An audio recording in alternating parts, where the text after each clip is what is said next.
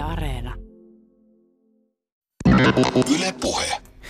Harri Ketamo, sä oot uhonnut, että teidän firman tekoäly haastaa sekä IBMn että Googlen tekoälyt.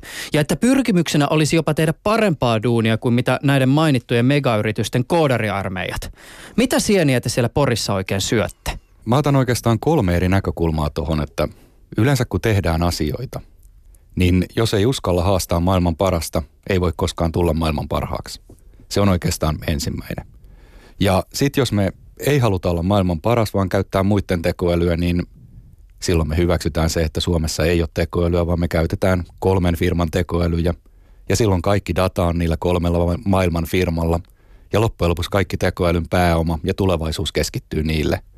Että on paitsi niin kuin meidän halu olla maailman paras, niin myös ikään kuin globaalisti tärkeä, että me ei hyväksytä tämän hetken tilannetta, jossa on kolme toimia ja kaikkien pitäisi niitä käyttää.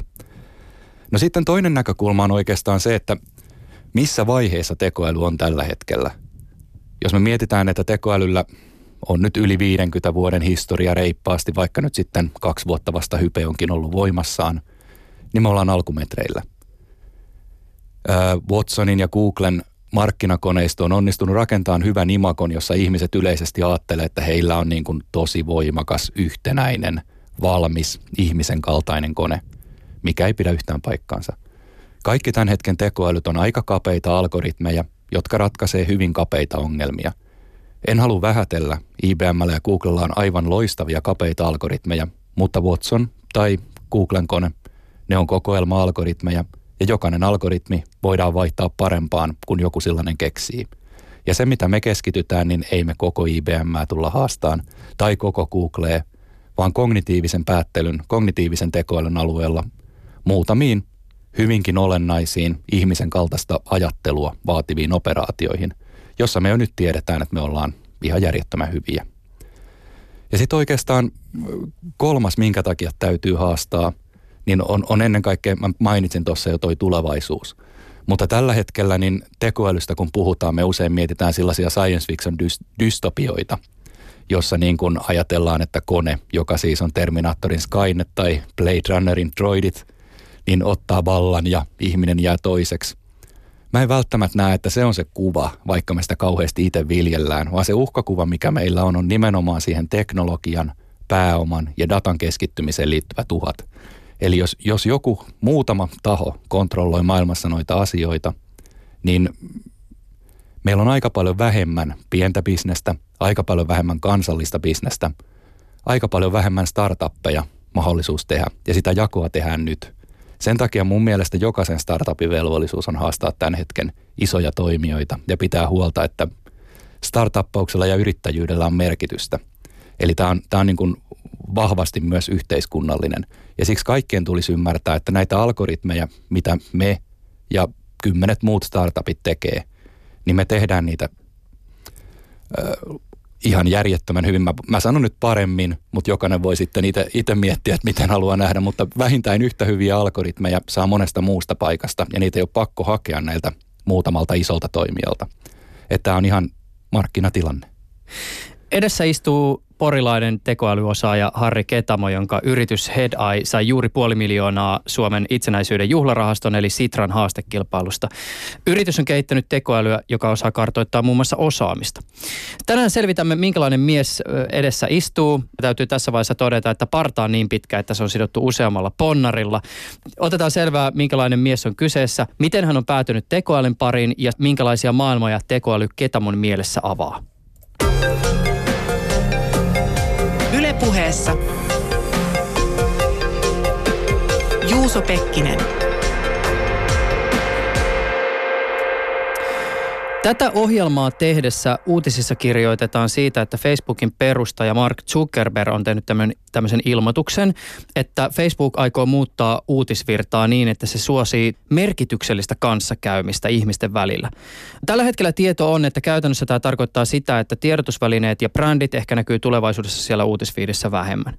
On tietysti luonnollista ajatella, että ystävien tai sukulaisten tekemät postaukset olisi ehkä niin sanotusti merkityksellisempiä, mutta jollain intuiivisella jonkinlaisella tasolla jopa tuntuu ehkä vähän ylimieliseltä ajatukselta, että Facebookin insinöörit osaisi tehdä sellaisen tekoälyn, joka kykenee tulkitsemaan sen, mikä kenestäkin on merkityksellistä. Siis toki sitä dataa voidaan käyttää jonkinlaisena indikaattorina, joita Facebook siis kerää, mutta mulle ainakin merkityksellisyys käsitteenä ei ihan suoraan resonoi laskennallisten todennäköisyyksien kanssa. Mitä ajatuksia tämä sussa herättää, Harri? Mä lähtisin liikkeelle siitä, että tietyllä tavalla meillä on olemassa viihteellisiä kanavia, työkanavia, harrastuskanavia ja niissä jokaisessa meillä on eri merkityskokemus. Eli kun me puhutaan merkityksellisyydestä, niin silloin kun mä viestin ystävien kanssa, se on taatusti eri merkityksellisyys, kun mä seuraan vaikka alani viimeisimpiä uutisia. Jolloin voidaan olla ihan varmoja, että sama tekoälyn opetusdata tai, tai se algoritmi ei ratkaise samaa ongelmaa. Silloin kun me mielletään Facebook, että se on ystävien välisen joukkoviestinnän alue, niin mä näen, että toi on ihan, toi on ihan äärimmäisen mielenkiintoinen kokeilu. Ja mielenkiinnolla niin kun odotan tuloksia, että miten, miten se merkityksellisyys sieltä lasketaan ulos. Mä, mä uskon, että merkityksellisyys siis tarkoittaa sitä, että ne ei ole huutelua, vaan, vaan niissä on joku sisältö niissä viesteissä. Eli, eli tota, saan paremmin niin kun tavallaan ajatuksia sisältäviä viestejä, niin sehän on hyvä asia – mutta sitten jos me samaistetaan toi siihen, että liian moni ihminen luo maailmankuvansa Facebookin ja Twitterin kautta, niin mulle tulee heti ekana mieleen, että me eletään kohta vielä pahemmassa kuplassa, koska sulla ei ole mitään mahista saada sun lähipiirin ulkopuoleisia ajatuksia fiidiisi. Ja, ja se on niin kuin tavallaan oikeastaan oman, oman maailmankuvan muodostamisen kannalta ongelma. Ja ennen kaikkea, mitä nuoremmaksi mennään, niin tällaisen kriittisen ajattelun kehittymisen kannalta ongelma, että sä et näe koko hajontaa – ja mä tarkoitan niin kuin vielä sitä, että sitä hajontaa pitäisi olla tarjolla myöskin niitä, mitkä on tietoisesti feikkiä tai propagandaa, koska millä ihminen oppii ikinä tunnistaan feikkiä tai propagandaa, jos ei se ole koskaan sitä nähnyt. Tämä on y- yksi meidän ongelma, että me kauniisti ajatellaan, että suoratetaan kaikki feikki ja propaganda pois, mutta samalla me tehdään sukupolvi, joka ei kykene sitä tunnistamaan, koska siitä ei voida edes puhua. Kyllähän se niin kuin ajatuksena se, että kone voisi seuloa informaatiovirrasta käyttäjälle merkityksellisen informaation, niin sehän on aivan loistava. Mutta sitten tässä tullaan toisaalta siis tämmöisen ongelman, joka aika ajoin nostetaan tekoälykeskustelussa esille. Siis kun kehittyneet algoritmit tekee päätöksiä, niin me emme välttämättä tiedä sitä, että minkälaisen päättelyyn nämä päätökset nojaavat. Siis mi, mi, mitä, mitä sä ajattelet? Minkälaisena ongelmana sä pidät tätä niin kutsuttua black box-kysymystä? Siis sitä, että me emme syystä tai toisesta tiedä sitä, minkä takia kone tulee tiettyihin johtopäätöksiin? Tämäkin on aika monisäikeinen. Aloitetaan, aloitetaan helpoista asioista. Nyt tällä hetkellä tekoälypuolella me puhutaan paljon deep learningista. Ja deep learning tarkoittaa tavallaan algoritmia, jolle isolla tällaisella input-opetusdatajoukolla ja sitä vastaavilla tai siitä, sitä seuraavilla ulostuloilla eli johtopäätöksillä opetetaan tällainen hyvin monimutkainen verkosto sisältää sen tiedon, jotta se osaa tietystä ärsykkeestä, inputista saada tietyn reaktion. Niin tällainen verkkohan me voidaan todentaa, että esimerkiksi signaalin käsittely, kuvan tunnistus, ne on tyypillisiä deep learning-operaatioita, jossa jos me nyt niin kuin se algoritmi, joka tunnistaa kirjoitusta ja se tunnistaa 100 prosentin tarkkuudella kaiken meidän kirjoituksen, niin kyllähän me voidaan validoida, että joo, tunnistaa se oikein. Eikä meidän edes tarvitse tietää, miksi se tunnistaa. Se on sen algoritmin nerokkuus. Toisaalta äänen tunnistus, jos se tunnistaa virheettömästi kaikkien äänet ja itse asiassa tunnistaa milloin, milloin minä puhun ja milloin puhuu toimittaja, niin sehän on todennettavissa. Eli meidän ei tarvitse niin kuin deep learning-tyyppisesti jos olla kiinnostuneita, että miksi se sen mallin tekee, koska me voidaan se todentaa välittömästi, menikö se oikein vai väärin. Sitten kun me mennään johonkin vaikka päätöksentekoon, että miksi joku verotuspäätös, vaikka jos ajatellaan, että kone tekisi verotuspäätöksiä – niin miksi joku verotuspäätös tehtiin? Siinä kohdassa taas mä niin kuin näen jyrkästi, että se päätöksentekopuu tai reasoning täytyy olla näkyvä. Että tietyllä tavalla niin kuin siinä tilanteessa me mennään kohti Minority Reportia, jos mietitään elokuvaa, että jos meillä on kone, joka saa tehdä päätöksiä ja me me hyväksytään, että se tekee ne ilman, että me tiedetään, mistä se tulee se päätös.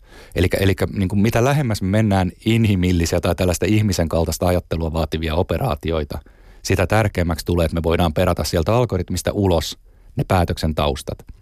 Ja nyt niin kuin tavallaan mä mainitsin deep learningin, niin sehän on yksi hienoimpia algoritmeja, mitä ikinä on keksitty, mutta se ei ratkaise meidän kaikkia ongelmia.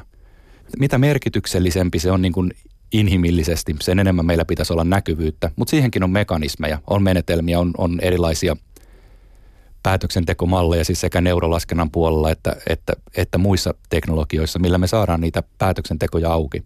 Ja kyllähän siitä deep learning-verkostakin joku varmasti kivan visualisoinnin keksi, että miten se on, miten se on tullut, että en mä sitä sano. Mutta ehkä tärkeämpää, tärkeämpää kuin maala, maalailla niin kuin uhkakuvia on ottaa, ottaa toi just siltä kannalta, että me voidaan perustella, että kun päätös on tehty, miksi se on tehty ja voidaanko me purkaa se auki. Et esimerkiksi jos sana on tunnistettu väärin, niin se voidaan todeta, että se sana tunnistettiin väärin.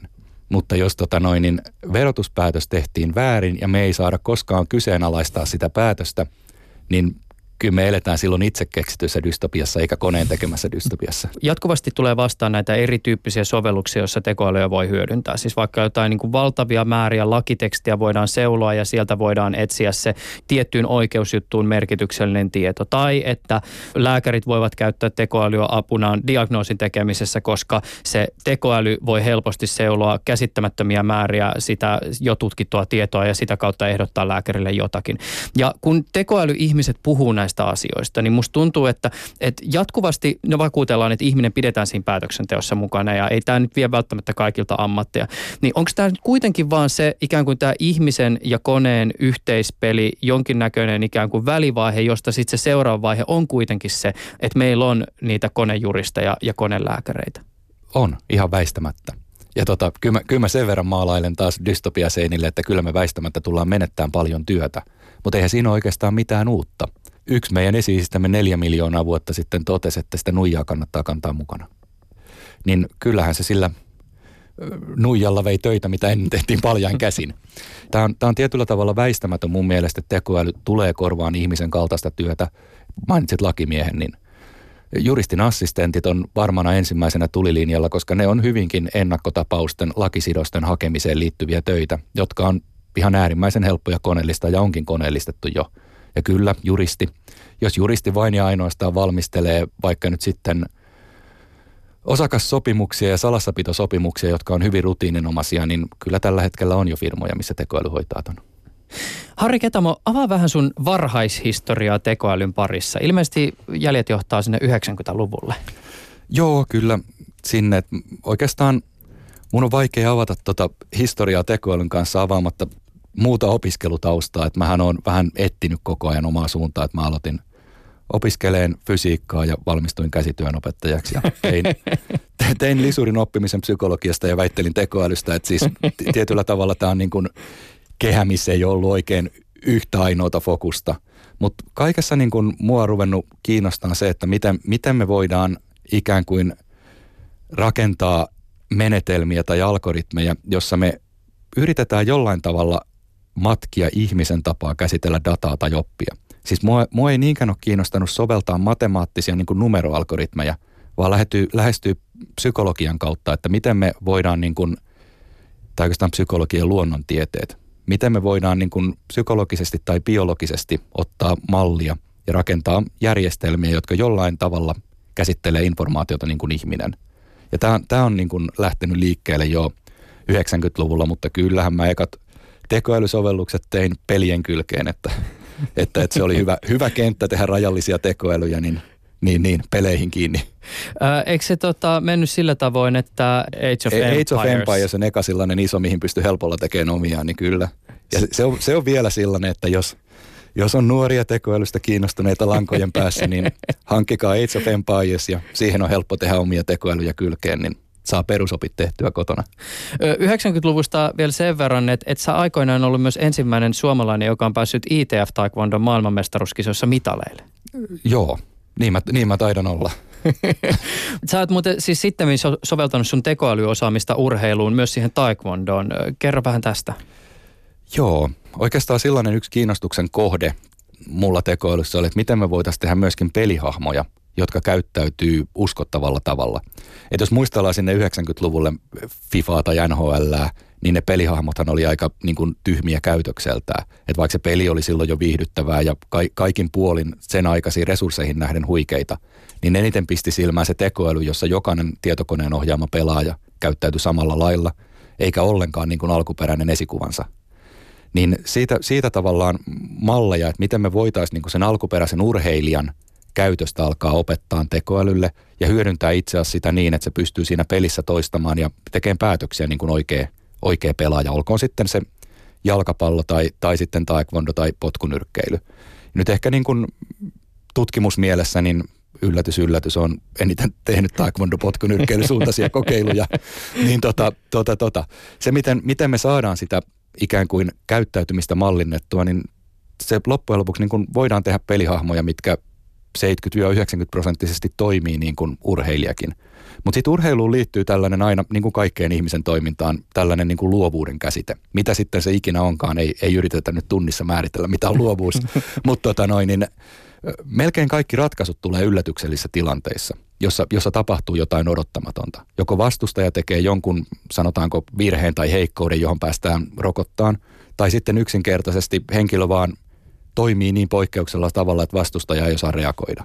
Ja tämä luovuus on oikeastaan mielenkiintoinen, koska melkein, melkein se olisi se, mitä tällä hetkellä kiinnostaisi mallintaa eniten, mutta mikä on luovuuden ja satunnaisuuden ero, niin sitä on koneellisesti tai laskennallisesti aika vaikea lähteä niin kuin katsomaan. Mutta siis päätöksentekomalleina tenniksessä ihan yhtä lailla, niin yllät, yllätyksellisyydestä tulee loppujen lopuksi niin kuin ne tulokset urheilu, niin kuin mallinnuksen mielesurheilusta. Että se ra- raaka mekaaninen toistaminen on vaan pakko tehdä ja vastustaja on pakko ehdollistaa johonkin, jotta voit tehdä sen yllättävän jutun. Kun sä puhuit tuosta luovuudesta, en voi olla tuomatta tähän keskusteluun mukaan kritiikkiä, jota on esitetty esimerkiksi valistuksen aikakautta kohtaan. Kritiikin keskiössä on valistuksen pyrkimys koettaa ottaa maailmat täydellisesti haltuun järjen avulla ja ajatus on se, ettei järki ehkä sitten kuitenkaan kykene sulkemaan sisäänsä kaikkea vaikkapa inhimilliseen kokemukseen liittyen. Maailma on mahdollista hyvin pitkälle käsittää laskennallisilla malleilla. Iso data ja tekoäly voi paljastaa todellisuudesta asioita, jotka eivät ehkä muuten tulisi näkyväksi. Ja vielä meidän elinaikanammekin me tulemme todennäköisesti näkemään mitä uskomattomampia ratkaisumalleja, joissa koneet tarjoavat, tarjoilevat meille sitä paljon puhuttua merkityksellistä sisältöä. Mutta on olemassa myös ajatus siitä, että kaikki ei ole laskettavissa, käsitteellistettävissä ja että sinne rivien väliin jää jotain sellaista, mitä me ei tavoiteta kuin ehkä vaikka jonkun taiteen keinoilla – Onko mahdollista, että meiltä jää ehkä jotain huomaamatta tässä meidän innossamme kehittää koneita, jotka pilkkovat ja analysoivat todellisuutta osiin? Ihan, ihan varmasti. Se on ihan lähtökohta, että meidän täytyy ymmärtää, että meillä on, otetaan luonnollinen kieli, joka on niin kuin järjettömän vaikeaa. Yhtäkkiä voisi ajatella, että kielihän on niin kuin helppoa, että sen kun vaan niin kuin katsoo lauseita ja sanoja. Mutta tota noin, niin lu- luonnollisessa kielessä siis koneelle, puhutaan vaikka nyt sitten meidän tämän hetken ratkaisuista, niin meillä on joku konkreettinen keskustelun aihe. Niin tällä hetkellä siis meidän tekoäly pystyy ymmärtämään merkityksiä lauseesta. Tunnistaen sanoja, joilla on sidoksia muihin sanoihin, silloin kun ne ilmenee joidenkin muiden sanojen ympäröimänä. Eli vähän niin kuin ihminen. Me tunnistetaan, että jos me puhutaan Monakosta Räikkösen kanssa, se on ihan eri konteksti, kun me puhutaan Monakosta kasinoiden näkökulmasta. Niin tietyllä tavalla samalla lailla me saadaan kone hahmottaa, mistä teemasta me puhutaan, miten nämä sanat liittyy toisiinsa ja mitkä ehkä niin kuin – muut sanat, mit, mitkä, jos nyt vaikka tällaisella teemalla pitäisi hakea sitten uutisia, niin me voidaan hyvin helposti opettaa kone, joka hakee nämä kaksi eri ryhmää. Mutta sitten koneelle vaikeita on huumori. Meidän kone ei ymmärrä huumoria ja jos jonkun kone ymmärtää, saa lähettää mulle esimerkin, mutta tota noin, niin mä en ole toistaiseksi uskottavaa nähnyt. Mä oon nähnyt, joo, mä oon nähnyt kyllä esimerkkejä, missä koneelle on skriptattuna opetettu, että ymmärrä tämän tyyppinen vitsi. Mutta mä puhun geneeristä huumorin ymmärtämistä – ja tota, tota, tota, et, et siis ei saa lähettää siis lapsellisia esimerkkejä, jossa, jossa on opetettu, että kun lauseessa on joku tietty juttu, niin pitää nauraa. Mm. Vaan, vaan siis geneeristä huumorin ymmärtämistä. Sitten kaikenlainen niin kuin provosointi, parodia, ihan yhtä vaikeaa kuin huumori. Mä, ja mä voisin tätä viitata sille, että, että huumorissakin on siis alalaji, että eihän me ihmisetkään ymmärretä kaikkea toisten kulttuurien tai, tai tota, jopa ihan lähipiiristä joidenkin ihmisten huumorintajua.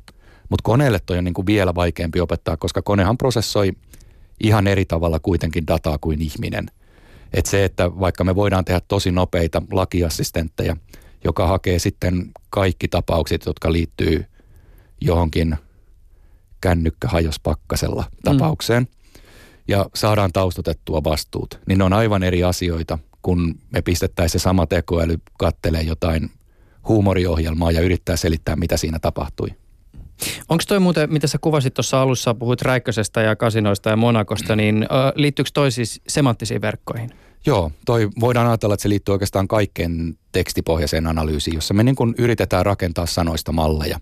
Tähän on oikeastaan hirmu, hirmu vanha tutkimuksen ala, että on puhuttu ontologioista, semanttisesta webistä. Nämä on kaikki niin kuin 30 ainakin vuotta, 30 plus vuotta vaan. No semanttinen web ei ole sama, sanana niin vanha, mutta ontologiat ikivanha sana. Niin liittyy jo li, liittyy tuohon teemaan. Ja sinänsä niin kun voi yhtäkkiä kuulostaa, että 30-40 vuotta vanhat asiat on vanhoja, niin mun mielestä ei lainkaan. Jälleen, jälleen kerran niin se tekoäly ei ole joku, mikä keksittiin viime vuonna, vaan tässä on pitkä historia. Tuhansia erilaisia algoritmeja, kymmeniä erilaisia ihan niin kuin puhtaasti koulukuntia, miten asioita sovelletaan – eikä kukaan ole tehnyt sellaista läpimurtoa, että joku voisi sanoa, että me ollaan se ainoa oikea tekoäly ja muita ei ole olemassa. Mutta tässä ehkä nyt tässä keskustelussa mulla niin kuin pistää korvaan siis semmoinen, että me puhutaan esimerkiksi tästä ymmärryksestä. Öö, ymmärrys tietysti on semmoinen käsite, joka aika voimakkaasti ainakin jossain toissa yhteydessä linkittyy tietoisuuteen. Tai sitten jos aletaan puhua vaikka niin kuin päätöksenteosta tai sen mallintamisesta, niin mä en tiedä, onko tämä kielellinen ongelma, mutta päätöksentekohan on toiminta, jonka taustalla on intentio ja intentio taas palautuu semmoisiin asioihin kuin tahtotila, pyrkimys tai motivaatio. Ja tässä asiassa on jopa siis niin, että yksinkertainen kasvikin on lähempänä ihmistä kuin kehittynein kone. Vaikkei selviytymisessä puolesta kamppailevalla kasvilla olisi minkäänlaista tietoisuutta, niin mun on jotenkin ainakin helpompi samaistua siihen kuin koodia suorittavaan koneeseen. Joo, mä tota allekirjoitan ton. Jos me lähdetään niin kuin tavallaan liikkeelle siitä, että mitä on älykkyys, niin me ollaan aika vaikeassa tilanteessa. Ja mä en ole ollenkaan varma, onko älykkyyssanan liittäminen tekoälyyn nyt paras vaihtoehto. Mutta se on vakiintunut termi, niin sen takia mä käytän sitä sen enemmän kyseenalaistamatta, että mikä tässä on älykkyyttä. Mutta jos mietitään niin kun ton mer- merkityksen tai tietoisuuden kautta, niin mä voisin ottaa esimerkki, missä niin kun tavallaan mietitään sen ihmisen ja koneen eroon se, että meillä on paperi, jossa on tekstiä ja tehtävänä on päättää, meneekö se hyllyyn vai roskikseen, niin totta kai niin kuin se hylly-roskis akselia määrittää se, että meillä on tarkoitus, ta- tavoite, tarkoitus, mikä ohjaa tota. No nyt sitten joka tapauksessa teki sen päätöksen ihminen tai jonkunlaista älykkyyttä omaava kone, niin sen täytyy lukea se paperi. Ja papereita merkityksiä, paperista löydettyjä merkityksiä mätsätään siihen, että mikä oli sun tavoite. Ja nyt sitten oikeastaan tämän operaation onnistumista, vaikka tämä on näin yksinkertainen operaatio, niin siihen vaikuttaa se, että onko mun tavoite selkeä, pystyykö mä kertoon sen niin, että joku, vaikka joku toinen ihminen tai kone voi toistaa sen paperin lajittelun mun puolesta. Ihmisille toi on helpompaa, koska me voidaan kertoa hyvinkin laajasti ja toinen osaa ilmasta, että en mä vielä ymmärtänyt, mitä sä tarkoitat. Mutta mut aina jos siitä löytyy teema, teema X hyllyyn, muut roskikseen, niin tämä on koneelle, joka ymmärtää merkityksiä – opetettavissa. Siis olettaen, että se ymmärtää oikeasti merkityksiä. Mutta koneelle, joka ymmärtää vain sanoja, äärimmäisen hankala. Koska jos esimerkiksi kone, joka hakee vain sanaosumia, hae aina sanaa autourheilu. Jos ei löydy sanaa autourheilu, roskikseen. No autourheilussahan on alaluokkia, on se Formula 1, rallin sarjat ja ka- kaikki muut. Ja sitä autourheilua ei välttämättä löydy, vaikka se koko paperin käsitteli sen ensi kauden säännöstöä. Eli, eli siis siinä mielessä sen koneen täytyy päästä niin kuin syvemmälle merkityksiin. Mutta tarkoittaako se tietoisuutta, niin ei. Niin, tarkoittaa, Mutta mut tarkoittaako se edes ymmärtämistä? Ei, ei, vaan, vaan pelkästään sitä, että se löytää jonkun joukon sanoja, merkkijonoja, jotka jossain laajemmassa yhteydessä antaa tilastollisen syyn olettaa, että tämä kuuluu joukkoon, säilytetään. Ja, ja se, on, se on tavallaan ton, ton homman homman vaikea puoli, että kuinka me voidaan opettaa ne joukot, että se sen yksittäisen merkkijonon mätsäyksen sijaan pystyykin ymmärtämään, että tämä merkkijono tarkoittaa näitä tuhannen muun merkkijonon joukkoja ja, ja miten, miten niitä käsitellään. Et ihmiselle toi on aika jopa helppo kertoa, mutta jos sulla on ihminen, joka ei puhu sun kieltäs, niin voi olla aika vaikea kertoa, että miten, miten pistät ne roskikseen. Ja nyt sitten sellaisia helppoja, jos palataan tähän esimerkkiin, että – meidän on helppo tehdä esimerkiksi koneita, jotka laskee, että jos siinä on alle tuhat merkkiä roskikseen, mutta sillä ei ole mitään tekemistä meidän alkuperäisen tavoitteen kanssa. Tämä on vähän sama vitsi kuin, että graduja mitataan työntömitalla. niin tota, nämä on niin kuin tavallaan nämä ulottuvuudet, että kyllähän meillä näitä juttuja on ollut ennenkin, miten oppilasarviointi tehdään helpommalla tavalla, mutta mm. onko se validi, niin se on se kysymys. Ja toisaalta tässä täytyy ehkä myös huomioida se, ja mikä liittyy, se on osin myös tämmöinen niin kuin kielellinen kysymys ja, ja myös ehkä vähän meihin ihmisiinkin liittyvä ongelma. Meitähän on myös tietyllä tavalla aika helppo huijata. Meille voi luoda tämmöisiä niin kuin älyn illuusioita, joilla meidän on helppo ikään kuin liittää koneisiin semmoisia ominaisuuksia, joita no, näillä näkymin vain me ihmiset omaamme. Joo, ja siis tostahan on kyse. Palataan tuohon pelipuoleen, niin oikeastaan pelitekojen tärkein homma on rakentaa tuo illuusio älykkyydestä. Et sillä NHL tai FIFA 18 pelihahmolla ei, ei se oikeastaan sillä ole mitään merkitystä, kuinka älykäs tekoäly sillä on taustalla. Mutta jos se tuottaa uskottavaa ja viihdyttävää kokemusta, se on tosi onnistunut. Kaikesta huolimatta. Ja oikeastaan toi on, viihdepuolella toi on mahdollisuus, se on tarinankerrontaa, se on illuusion luontia. Mutta sitten jos me mennään vakavalle puolelle, niin jos ei me nähdä sitä päätöksentekopuuta, mutta sieltä tulee uskottavia malleja, jotka jostain syystä kulttuurisesti hyväksytään, niin me voidaan olla pulassa. Meillähän on esimerkkejä vaikka 1800-luvun Briteistä erinäisistä yhteiskunnallisista malleista, joilla ennakoitiin tulevaa, joilla ei ollut mitään validiteettia, mutta ajan hengessä ne uskottiin. Täytyy vain olla kriittinen, ettei tollaisia niin päästetä syntymään. Yleinen kriittinen ajattelu, ajattelun niin kuin vapaus on tärkeää, ettei tehdä sellaisia keisarin uudet vaatteet kuvioita, jossa tota, Kone on sanonut näin, jos et usko tätä, todistat vain olevasi tyhmä. Tällaisia asetelmia meidän pitää vältellä, vaan niin kun asiat pitää olla kyseenalaistettavissa, py- pystyä hakemaan ne päätöksentekopuut taustalta, että voidaan välttyä näiltä. Kuinka paljon muuten sulle tulee siis tekoälyalan osaajana vastaan semmoista, että että jostakin tekoälystä annetaan äh, jollakin tavalla niin kuin semmoinen mielikuva, että se on niin kuin aidosti oikeasti tosi, tosi kehittynyt ja ehkä jollakin tavalla jopa myös ihmisen kaltainen. Mutta sitten jos oikeasti kurkattaisiin konepeli alle, niin ei se ehkä sitten olekaan niin ihmeellinen. No mä sanoisin, että toi on, toi on jopa yleisempi tapaus, kun että vastaan tulisi hyvä tekoäly. Koska ne on näitä just tarinan kerronnalliselta puolta hyvin tehtyjä koneita – tai, äh, tai skriptattuja, jotka tietyssä tilanteessa suoriutuu hyvinkin inhimillisesti toistaa sitä tarinaa. Et voisihan verrata siihen, että kun otetaan tuolta joku hyvä, hyvä peli, jossa on hyvä pelihahmo, niin irrotetaan se niin kuin siitä pelikontekstista ja sanotaan, että tällainen reaalimaailmassa.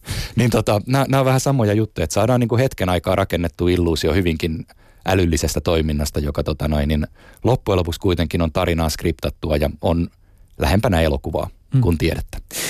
Mä voisin vähän vielä käydä äh, läpi, Harri Ketamo, sitä kaikkea, mi- mitä sä oot tehnyt. Siis, sä oot tehnyt paljon siis tuolla pelimaailmassa ja, ja ollut siellä tekemisissä esimerkiksi niin opetuspelien kanssa. Äh, anna vähän esimerkkejä siitä, että minkä tyyppisiä, minkä tyyppisiä opetuspelejä, joissa hyödynnetään tekoälyä, sä oot tehnyt. Mä otan nyt tuosta yhden, yhden, lähden yhdestä esimerkistä. Että tietyllä tavalla me tiedetään, että lapset on valmiita tekemään pelihahmojen eteen töitä – enemmän oikeastaan kuin itsensä eteen, niin yhdessä vaiheessa edellisistä firmoista alettiin kehittää peliä, jossa itse asiassa lapset opettaa pelihahmoilleen erilaisia aineita, matikkaa, luonnontieteitä, äidinkieltä, englantia. Ja ideana oli se, että siis lapset tekee töitä pelihahmojen eteen, mutta jotta ne voi opettaa järjellisellä tavalla, niiden pitää ottaa selville. Ja sitten tämä peli onkin enemmän vaan sellainen älykäs tamakotsi, jolle ne toistaa sitä, mitä ne on muualta ikään kuin oppinut. Eli siinä mielessä lapset on opettanut tekoälyjä jo 2005 vuodesta asti. Et meillä, on, meillä on tuolla jo pitkällä 20 toisella puolella lapsia, mitkä on siis tekoälyn kanssa hyvinkin tuttuja jo ala-asteen alkuvuosilta. Ja tuolla tota, mekanismilla niin kun me saatiin aika isoja motivaatiohyötyjä. Ei kaikille, en mä sano, että 100 prosenttia lapsista tykkäs, mutta 60 prosenttia lapsista jatkopelaamista säännönmukaisesti, mikä on keskimäärin hyvä tulos. Että aika, aika, harva, aika harvoin päästään tilanteeseen, että 60 prosenttia lapsista palas vapaaehtoisesti jonkun oppimateriaalin ääreen. Ja tota, tulokset vielä lisäksi oli siinä mielessä hyviä, että kun me tehtiin koeasetelmia, että alkutesti, pari tuntia pelaamista, lopputesti, niin parhaimmillaan sen kahden tunnin aikana jostain sillä sanotaanko puoli uudesta aihealueesta, vaikka nyt sitten matematiikassa murtoluvut, niin keskimäärin 40 prosentin parannuksia lapset teki vaan sillä, että ne treenas hirveän määrän tehtäviä sille pelihahmolleen. Eli siinä mielessä toistojen määrä, se, että sä opetatkin, näyttää tuottava hyvää tulosta. Mutta tuossa taustalla oli ihan siis sellainen tekoäly, joka kykeni omaksuun niitä matematiikan sääntöjä tai luonnontieteiden sääntöjä. Ja pelin yksi puoli oli se, että ne pelihahmot saatiin tiputettua sitten kilpaileen ikään kuin toisia pelihahmoja vastaan tai haasteita vastaan siihen opetukseen perustuen. Ja toi oli oikeastaan sitten sellainen, että loppujen lopuksi me ei ajateltu, mutta toi oli joillekin pelaajille äärimmäisen hauskaa, että oli umpityhmiä pelihahmoja. Sellaisia siis, jotka hävis aina, mm. ei suoriutunut mistään ja oli umpityhmiä. Ei siis satunnaisia, vaan tyhmiä. Ja tämä oli mielenkiintoinen siksi, että sellaisen umpityhmän pelihahmon tekeminen oli työlämpää kuin huippuhyvän. Mm. Ja tota noin, niin lisäksi se oli varmaan sitten hauskempaa. Mutta kun me mitattiin sillä samalla asetelmalla alkutesti, pelaaminen, lopputesti, niin nämä, ketkä oli opettanut tyhmiä pelihahmoja, niin itse asiassa sai isompia parannuksia. Kaksi tilastollista syytä. Toinen on se, että ne oli useimmiten tällaisia keskitasoisia tai hiukan keskitasoa jäljessä olevia epämotivoituneita lapsia, jotka yhtäkkiä löysi sen motivaation, kun pystyi tekemään tyhmän pelihahmon ja huijaan pelisuunnittelijoita, jotka ei tajunnut, että tämä on paljon kivampaa. Ja sitten kun me mitattiin sitä lopputulosta, niin totta kai kun ne oli tehnyt niin kuin kymmenkertaisen määrän tehtäviä pelihahmolleen, että ne sai sen tyhmäksi, niin niiden lopputuloskin oli hyvä. Ja totta kai mittausteknisesti, että jos on ikään kuin lähtötasotestissä alle keskitason, niin se nostaminen on helpompaa, kun että sulla olisi lähtötesti, lähtötasotestissä täydet pisteet. Mm. Siitä on noin niin kuin matemaattisesti vaikea nostaa, jos on jo täydet lähdössä. Eikö teillä tämmöinen tässä pelissä konkreettisesti, niin yksi ainakin tämmöinen hahmo oli tämmöinen mustekala? Joo, oli. Kyllä, kyllä. Mä jotain semmoisia videopätkiä siitä näin. oli mustekaloja ja lintuja ja myöhemmin hiiriä ja vaikka mitä. Sä oot puhunut ö, myös siitä, kuinka tekoäly voi potentiaalisesti muuttaa opetuksen, myös työskennellyt tämän asian parissa. Avaa vähän tätä. Otetaan globaali näkökulma. Maailmassa tällä hetkellä noin miljardi ihmistä hakee tällaista työelämälähtöistä koulutusta osaamisten parissa, joko pysyäkseen töissä saadakseen parempia töitä tai edetäkseen urallaan. Ja tämä hakumäärä johtuu siitä, että sitä tarjontaa vaan loppujen lopuksi on yllättävän vähän. Tai sanotaanko, että me tiedetään, että ihan järjetön määrähän opiskelee, mutta noin miljardia ulkopuolelle. Ja se ei, ei oikeastaan ole ratkaistavissa sillä, että me sanotaan, että no perustetaan kaikkialle kouluja. Se vaatisi ensinnäkin ihan käsittämättömän määrän kouluja ja toisekseen mitä sata miljoonaa opettajaa varmaan. Mm. Että tota, meille, meille ei vaan niin globaalisti ole millään varaa siihen. Toisekseen aiheet uusiutuu niin nopeasti, ettei oikeastaan kukaan, ketä haluaa olla asiantuntija, sille ei ole aikaa opettaa, koska se ei ole asiantuntija kovin kauan, vaan sen täytyy tehdä duunia. Niin me ollaan, me ollaan nyt viimeisen kolmen vuoden aikana rakennettu mekaniikkaa, jolla me saadaan tekoäly opiskeleen uusi alue, kuratoimaan siihen sisällön, luennoimaan kurssin ja arvioimaan suorittajan, jolloin me voidaankin tällainen rutiininomaiset koulutukset oikeastaan aiheesta kun aiheesta siirtää, että tekoäly tekee jotain. Ja nyt ettei kukaan käsitä väärin, niin me ei olla korvaamassa koulujärjestelmää, joka siis Suomessa on erinomainen ja maailmallakin eri maissa toisissa hyvin, toisissa huonosti toimii. Vaan me puhutaan täysin tällaisesta nykykoulujärjestelmän ulkopuoleisesta toiminnasta, joka tuodaan tukeen sitä, että jos ei ole tarjontaa, niin sitä tarjontaa on. Koska voidaan oikeastaan sanoa, että tämä koulutuksen merkitys vaan kasvaa, että mitä enemmän me tekoälyn ja robotiikan avulla korvataan rutiininomaisia työpaikkoja, sen enemmän elinikäisen oppimisen tarvetta tulee ihmisille – ja julkinen, yksityinen, mutta siis niin kuin formaali koulutus tulee vastaan tähän, mutta se ei tule vastaan koko tarpeeseen, koska se ei tälläkään hetkellä pysty vastaan. Me tarvitaan vaihtoehtoisia systeemejä. Ja tämä on oikeastaan se, missä me uskotaan, että meillä on isoja mahiksia tällaisen omaehtoisen, ei-formaalin koulutuksen järjestämisessä kaikille, ketkä sitä tarvii tai haluaa. Koska muuten ne vaan jää ilman koulutusta ja sitten nämä uhat siitä, että robotiikka ja tekoäly vie työpaikat, ne alkaa konkretisoitua koulutus on oikeastaan ainoa asia, mitä tässä täytyy nyt niin kuin panostaa ja pitää isosti esillä. Tämä meidän lähestyminen on tarkoitus tuottaa tilanteessa, jossa sulla ei ole sitä ihmistä, joko siksi, että ei ole olemassa tai että ei ole varaa järjestää koulutusta. Ja meillä, meillä on toisiksi paras vaihtoehto, joka on tekoäly, joka on paikalla aina kun tarvit. Mulla pikkasen pisti korvaan toi, kun sä puhuit rutiininomaisesta opetuksesta. Meillä on rutiininomasta opetusta ihan hirveästi meidän formaalinkin koulutuksen puolella. Rutiininomasta on se, että jos mä vaikka ammattikorkeakoulun opettajana vedän saman shown 20 oppilasryhmälle peräkkäin läpi, niin se on aika rutiininomasta. Ruti, rutiini, rutiininomasta on se, että mä opettajana tai luentoassistenttina tarkastan 200 opiskelijan täsmälleen samat matematiikan harjoitukset ja käyn ne läpi, se on rutiininomasta.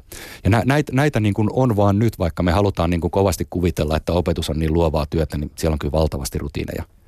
olen valmis ottamaan tästäkin kritiikkiä vastaan, mutta siellä on. Mutta tota noin, niin me voidaan ton tyyppisiä töitä, mitkä niin kuin ei vaadi sitä, että mun täytyisi tietää sun tunnetila, tavoitteet ja persoonallisuus, jotta mä voin kertoa sulle jotain, vaan että mä nyt niin kuin sanon, että hei, koska olit kiinnostunut nytten kalastamaan Ahvenanmaalla heinäkuussa, tuossa on kolme hyvää kirjaa. Niin se on niin kuin mun mielestä rutiininomasta. Mutta se saattaa palvella sun tarkoitusta, että sit sä saat hyvät oppaat ja ja, ja kalapaikat selville. Mutta mut ei, ei siihen tarvittu niin kuin syvällistä keskustelua tai persoonan tuntemusta. Ja näitä, näitä me pystytään korvaan, koska mun mielestä niin kun, kun me otetaan op, opetuksesta pois se niin vuorovaikutus, inhimillinen vuorovaikutus, niin sen jälkeen oppimisessa on aika pitkälti kyse siitä, että mä tunnen sun tavoitteet, lähtötilanteen ja tämän hetken taidot. Ja jos me pystytään koneellisesti tai kun me pystytään koneellisesti niin kuin historiasta – kaivamaan, että mitä sä osaat nyt. Me pystytään sun ilmoittamana äh, näkemään, että mitkä on sun oppimistavoitteet. Kone pystyy itse löytämään, että mikä on tämän lähtöpiste ja laajuus. Niin me voidaan tarjota tällainen rutiininomainen oppimiskokemus sulle ilman inhimillistä vuorovaikutusta, mutta kuitenkin suunnitelmallisena ja niin kuin ohjattuna. Mä näen sen niin päin, että opettajankin työ muuttuu jos me voidaan, meidän tarkoituksena siis ei ole tulla perusopetukseen eikä lukioon, mutta tota noin, niin voidaan ajatella niin päin, että kun opettajat näkee, että koneilla voidaan hoitaa asioita, vaikka ne sitten tylsät tehtävien tarkastukset, joihin palaa neljä tuntia illasta ja loppujen lopuksi ei tuo muuta kuin käsityksen, mitä opiskelijat osas.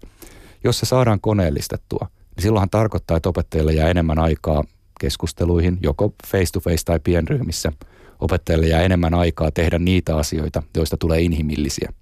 Eli siis siinä mielessä mä en haluaisi asetella, että tekoäly vastaan opettaja, vaan ennemminkin niin päin, että tekoäly opettajan työkaluna. Ja silloin tekoäly opettajana, kun sitä opettajaa ei ole olemassa.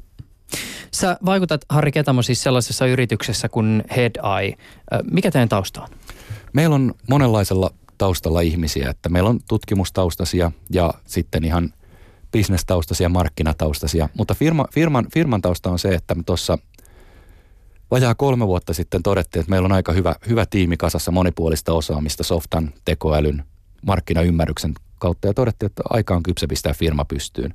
Päätettiin keskittyä luonnollisen kielen analyysiin ja tällaisiin tavallaan operaatioihin, jossa merkitys, koneellistetaan merkitysten ymmärtämistä – Koulutus on yksi, eli siis me, meidän pääjuttuja on just tämä, missä me, meidän kone pystyy rakentamaan kursseja ja pitää niitä.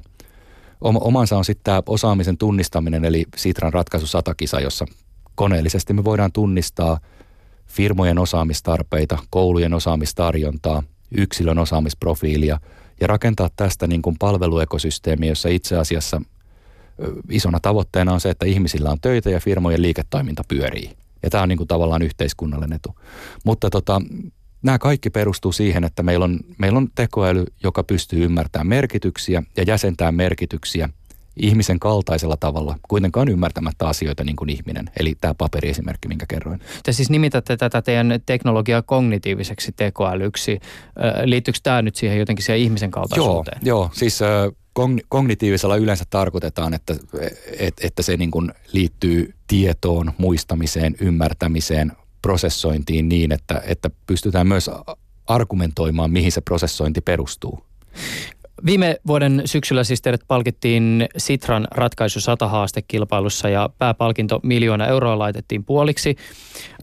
Tuomariston vakuutti tämä teidän työkalu, jonka sä jo mainitsitkin, joka siis kar- kartoittaa ihmisten osaamista verkon avointa dataa hyödyntämällä. Purra tätä vielä pikkasen osiin. Mistä se siis tulee se data ja, ja miten sitä kautta ehkä niin kuin ymmärretään, että, että mitä ihmiset osaa ja mihin sitä osaamista sitten voisi suunnata? En, ensimmäinen ensimmäinen tehtävä, jotta me ymmärretään, mitä osaamistarpeita meillä on yhteiskunnassa, niin meidän täytyy tarkastella työelämää laajasti. Ei pelkästään rekrytointiilmoituksia, vaan se, että minkälaisia ikään kuin osaamisia työpaikoilla on. Julkisessa datassa esimerkiksi internetsivuilla tai, tai tietokannoista löytyy niin kuin yksittäisiä viitteitä, joilla me päästään kiinni, että firma tekee tätä, tätä ja tätä – Rekrytointi-ilmoituksista me päästään kiinni aika lailla sanoihin, että hakee palveluesimiestä, joka tuntee alat A, B ja C. No nyt nämä, nämä yksittäiset sanat jää vielä vähän, vähän niin kuin irti, mutta me kerätään kaikista Suomen toimijoista julkisesta niin kuin datasetti, jolla me en, ennustetaan, mitä osaamisia ne voisi tarvita. Tätä peilataan tällaisiin tunnettuihin työontologioihin. Niitä on EUlla, YK-työjärjestöllä, missä niin kuin on pyritty erottelemaan jo, että mitkä, mitkä sanat on ehdottomasti työelämäsidonnaisia. Meillä on myös muita ontologioita, niin kuin alaspesifejä insinööritieteissä, lääketieteissä, bisneksessä. Ja, ja meillä on niin kuin valtava määrä avointa ja julkista dataa, jolla me voidaan eri näkökulmista treenata kone A, tunnistaa niissä firmoissa ne osaamiset ja B, ymmärtää, miksi ne on osaamisia. Ja täl, tällä me tehdään ensimmäinen malli, jossa me mallinnetaan osaamistarpeet Suomessa. Ihan vastaavalla mekaniikalla meidän kone lukee yliopistojen, ammattikorkeiden ammattikoulujen opetussuunnitelmat ja rakentaa, että mitä suomalainen koulujärjestelmä tarjoaa. Ja tässä ei nyt ole vielä yksilöä mukana, mutta tota noin, niin näillä me voidaan jo aika pitkälti osoittaa, että mihin, miten koulujärjestelmä voisi kehittyä, mille alueille y- yritysten kannattaisi mennä, mistä ne voi rekrytoida henkilöitä, keneltä hakee harjoittelijoita. Tutkimusryhmät, julkisia tiedeartikkeleita voidaan suoraan mätsätä, missä tiedeartikkeleissa puhuttiin juuri tämän yrityksen osaamistarpeista. Ja tässä ei ole vielä yksilöä mukana, mutta me saadaan tällä jo pelkästään Suomitasolla nostettua, kun me tehdään näkyväksi osaamiset, osaamistarpeet, mistä niitä saa – yliopistot kytkettyjä tehokkaammin vielä yrityksiin. Niin seuraava vaihe on se, että tähän malliin tuodaan yhteistyökumppaneiden kautta, joita on yksityiset ja julkiset työnvälittäjät, niitä yksilöiden dataa yksilön ehdoilla. Eli, eli jälleen, jälleen kerran, kun puhutaan, että miksi me täällä Suomessa, miksi ei anneta USAhan, niin jokainen voi nyt miettiä, että jos meidän suomalainen osaamispotentiaali annetaankin – ulkomaisten yritysten käyttöön, niin edistääkö ne sillä suomalaista bisnestä vai, vai tota noin, niin jotain muuta? Jos aletaan katsoa kohti tulevaisuutta, niin minkälaisia ison datan hyödyntämisen maailmoja sä näet edessä? Siis missä ehkä nyt kaukaisissa visioissa tekoälyä sun näkemyksen mukaan tullaan tulevaisuudessa hyödyntää? Sellaisilla aloilla, jotka ei ehkä välttämättä tällä hetkellä ole niin tekoälyssä vielä kiinni. Mä, mä aloitan sillä, että me puhutaan usein isosta datasta, ajatellaan, että se ratkaisee kaiken, mutta – valitettavasti isosta datasta niin kuin valtaosa, jotkut sanoo 90 prosenttia, jotkut sanoo 99 prosenttia on niin kuin kohinaa ja merkityksetöntä. Mutta se on, se on ehkä se mielenkiinto, että mistä tulee merkityksiä. Ja mä uskon, että tietyllä tavalla ruoka. Meillä on maapallolla enemmän ruokaa kuin me tällä hetkellä käytetään, jos se osattaisi kohdentaa, kuljettaa ja, ja, ja ehkä käyttää oikeissa paikoissa. Meillä on kielellisiä ongelmia ihan koko työmarkkinassa. Siis esimerkiksi jos muusta kulttuurista tulee tänne ihminen, miten me tunnistetaan sen osaamiset. Siinä data voi auttaa, kun me kuitenkin niin kuin tietyllä tavalla tiedetään, tiedetään isos, isossa mittakaavassa asioita, joita voidaan pilkkoa pienemmiksi. Sitten ehkä, ehkä jonkunlaiset katastrofien hoitamiset, leviävien tautien, leviävien tautien kartottamiset sanastojen Twitteristä muualta – näitä, näitä, no näitä tehdään jo, näissä ei ole mitään niin kuin kaukaisuutta, vaan näitä tehdään, koska ne arkipäiväistyy, niin voi olla hyvinkin pian. Et siinä, siinä mielessä ehkä, ehkä kaukaisimpia on tuo ruo, ruokaketju, että miten me voitaisiin optimoida maailman ruokatilannetta big datan avulla paremmin kuin nyt. Sä oot puhunut myös siitä, että tekoäly voi auttaa esimerkiksi tulevaisuuden ennustamisessa. Tätähän analytiikkaa joo. myös käytetään tällä hetkellä. Joo, joo. Sitähän on, sitähän on tehty pitkään monella tavalla, että on, on monenlaista heikkojen signaalien analysointia. Yksinkertaisemmillaan ihan niin, että haetaan vain uusia sanoja, jotka lähtee yleistymään. Se vaikka kosketusnäyttö 2000-luvun tuossa 2007, 6, 7, 8 nurkilla – isoin ongelma noissa on se, että me ei tiedetä sitä trendaavaa sanaa ennen kuin se on tullut. Mm. Mutta mut me voidaan niin kun analysoida tekoälyn avulla myös isoja datasetteja, eli me nähdään, kun jossain muussa kentässä tapahtuu häiriöitä, että jotkut tyypilliset sanat vaikka rupeakin laskemaan niiden suosio. Vaikka, vaikka jonkun matkapuhelin valmistajan niin kun ilmentyminen uutisissa rupeaa vähenemään, niin se saattaa ennakoida, että joku muu on noussut. Eli, eli, eli tietyllä tavalla isosta datasta sanojen avulla – voidaan ennakoida, mutta se ei ole niin ilmeistä, että pelkät sanafrekvenssit kertoisi juuri yhtään mitään tai yksittäiset asiat voisi kertoa paljon. Meidän pitää tarkastella taas jälleen kerran niin kuin merkityksiä isoina verkostoina. Olennaistahan tässä kaikessa ja sen ison datan hyödyntämisessä on siis se, että meidän tekoälyllämme on käytössä faktuaalista aineistoa ja tasapuolisia datasetteja. Rasistinen materiaali voi opettaa tekoälystä rasistia, vaihtoehtoisia faktoja sisältävä datasetti tuottaa puhuvan pää, joka on sata kertaa pahempi kuin Sean Spicer epätoivoisimpina hetkinä valkoisen talon e- lehdistösihteerinä. Tämä on varmaan sellainen asia, jota säkin joudut ajattelemaan työssäsi. Toihan on ihan, ihan ytimessä, että siis loppujen lopuksi niin kuin – Jos meillä on tekoäly, mikä pitää opettaa dataseteillä, niin sehän oppii just sillä kun datasetti kertoo. Ja toisaalta, jos meillä on tekoäly, jonka ihmiset opettaa, se oppii just niin kuin ihmiset sille kertoo. Ja näitä klassisia tapauksia, joissa tekoäly alkaa hölmöileen, niin nehän on ihan samoja kuin meidän vanhassa pelissä lapset huomasivat, että on kiva opettaa tyhmä hahmo. Aina joku keksii, että on kiva opettaa tekoäly, joka puhuu puuta heinää. Ja sittenhän se puhuu. Eli, eli siis siinä mielessä toi on olennaista. Mutta toi ei ole pelkästään tekoälyn ongelma. Meillähän on toi ongelma ollut jo vuosia yhteiskunnassa, kun meidän esimerkiksi meidän tilastolliset datasetitkin on vääristyneitä ja me silti uskotaan niitä tasapuolisina setteinä, joka johtaa vielä pahempaan vääristymään. No mä otan yhden esimerkin, mikä on helppo.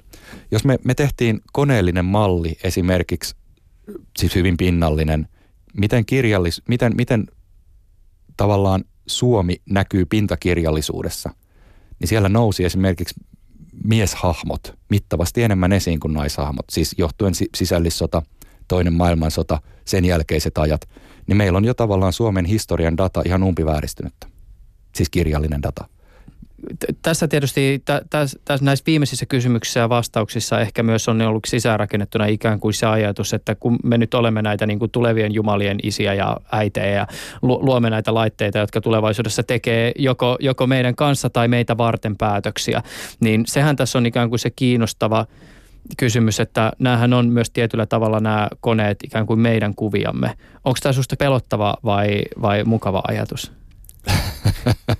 Kyllä, jo, jos me nyt niin kuin mietitään, että mehän ollaan tähänkin asti ihmiskunta kaikki ongelmat itse aiheutettu ja jos meidän kuvasta tulee vielä kone, mikä toimii pikkasen puutteellisin tiedoin, niin eikä se vähän uhkakuvalta kuulosta, mutta mä nyt vähän jankkaan sitä, että mä, mä itse kehitän tekoälyjä ja näen, näen tekoälyt kuitenkin sellaisena kapeina työkaluina, jotka ratkaisee yksittäistä ongelmaa hyvin suurella tarkkuudella ja tehokkaasti.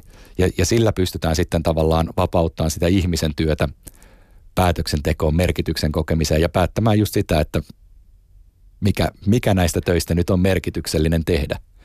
Mutta tota, mä, mä ymmärrän ton ja sitä keskustelua on ihan pakko käydä. Mutta se keskustelu, jos me käydään se sillä ehdoilla, että me vaikka täällä paikallisesti päätettäistä kielletään Suomessa tekoälykehittäminen kokonaan, koska me emme näe tätä loppuun asti, niin me voidaan olla varmoja, että muut maailmassa kehittää. Mutta tuo keskustelu on äärimmäisen tärkeää, koska se vaan, ainoastaan sillä me voidaan olla varmoja, että meidän niin kuin tavallaan kehitys, tutkimus, firmat menee siihen suuntaan, mitä niin kuin yleisesti ottaen me halutaan. Että et, kaksiteräinen asia. Keskustelu on pakko käydä, mutta se ei saa sinänsä meitä yksinään jättää tekemättä – ja sitten ennen kaikkea, jos me niin tehdään globaali päätös maailmassa, että ei tehdä tekoälyjä, niin me voidaan olla ihan varmoja, että joku rikas Dr. Evil Bondista sellaisen keksii ja vallottaa sillä maailman, että kyllä tämä on niin kuin, ei, ei tämä ole niin mustavalkoinen asia. Harri Ketamo, kiitokset keskustelusta. Tämä on ollut kiehtovaa. Kiitos. Ylepuheessa Juuso Pekkinen.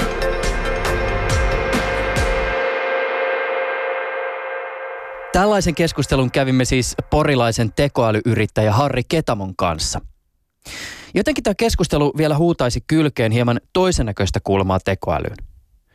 Viime vuoden syksyllä mulla oli ilo ja kunnia tavata tekoälytutkija Pentti Haikonen, joka on paljon puhunut siitä, ettei nykyisen kaltaisella tekoälyllä ole mitään tekemistä älyn kanssa. Haikosta kiehtoo ajatus koneälystä, jonka taustalta löytyy aitoa ymmärrystä ja tietoisuus. Tätä taas Haikosen mukaan ei ole mahdollista saavuttaa nykyisen kaltaisilla teknologioilla. Haikonen onkin kehitellyt omaa puhtaisiin neuroverkkoihin pohjaavaa robottiaan, joka Haikosen mukaan on askel lähemmäs aidosti ymmärryksen omaavaa konetta.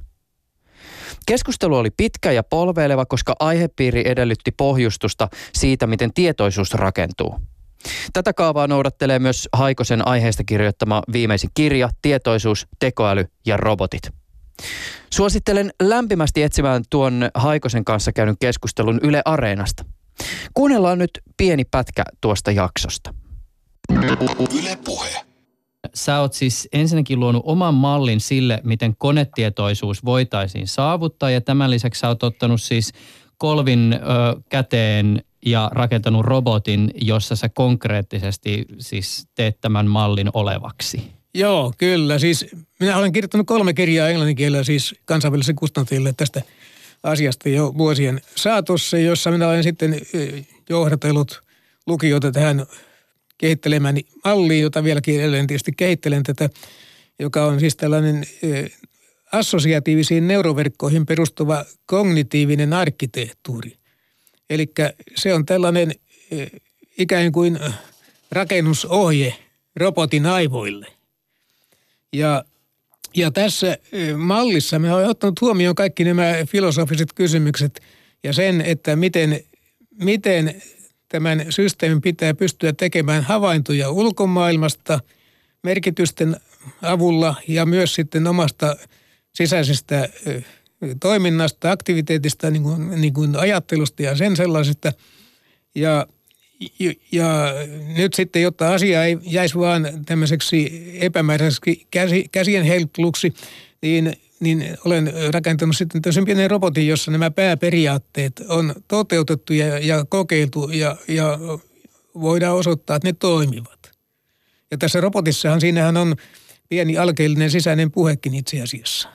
Ja se on sitten, siitä voi keskustella, siis tehdä pitkän filosofisen keskustelun, että, että onko se nyt missään määrin tietoinen ja jos on, niin hyvin, hyvin pienessä mittakaavassa.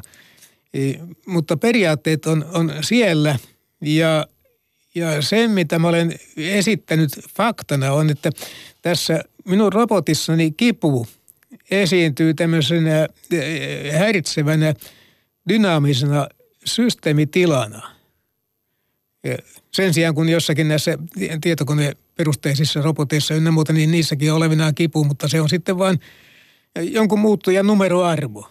Eikä se tunnu millekään. Pyrkiikö se kone välttämään kipu, kivuliaita tilanteita? No ihan varmasti joo, kyllä. Ja se oppii yhdistämään sitten niin kivun sitten tiettyihin kohteisiin. Ja sen jälkeen se pyrkii välttämään niitä. Tulee ikään kuin sellainen pelkoreaktio itse asiassa. Siinähän ei ole siis tämmöistä perinteistä mikroprosessoria ja siinä ei ole myöskään perinteistä muistia. Ei. E, e, e, minkä takia meillä olisi mitään mieltä luoda tietoista konetta? Minkä takia tämä sun pyrkimyksesi luoda tietoinen robotti on perusteltu? Joo, niin sehän palautuu siihen, että jos robotti ei mitään ymmärrä, niin, niin sen on vaikea tulla toimeen.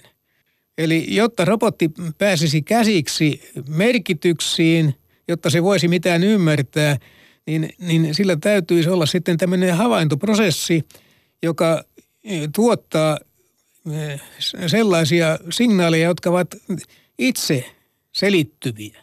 Eli, eli e, pannaan sormi kynttilän liekkiin, niin se polttaa – Eli se on itse seittyvä. Niin, mutta mut, mut avaa niin kuin si, siis jotenkin konkretian kautta vielä sitä, että kun sä esimerkiksi tässä kirjassa ää, otat esimerkiksi tämmöistä niin avaruusluotaimet. Siis Joo. Siis siitä, että, että ja, ja perustelet siis niiden kautta tätä niin kuin tietoisuuden olemassaoloa roboteissa näin, että, että kun me esimerkiksi nyt lähetetään jotain koneita avaruuteen, niin sitten jos siellä niin kuin vastaan tulee jotain oikeasti aidosti kiinnostavaa, niin ne eivät kykene ikään kuin mukautumaan siihen tilanteeseen, vaan ne noudattavat niitä ennalta määrättyjä ohjeita. Joo, mutta tulevaisuudessa mehän pyritään niin kuin, ja pyritään ja kykenemme luomaan koneita, jotka tällä niin kuin tekoälyllä, ja nyt käytän tekoälyä tässä merkityksessä, missä se nyt yleisimmin on ehkä käytetty, mutta että, että mehän kyetään niin kuin luomaan entistä kompleksisempia tekoälyjä, jotka sitten kykenevät reagoimaan semmoisiinkin tilanteisiin, jotka, joita tekijä ei välttämättä ole alun perin ihan täysin ajatellut. Mutta mi, mi, mi, miksi se tietoisuus on siinä se olennainen osa?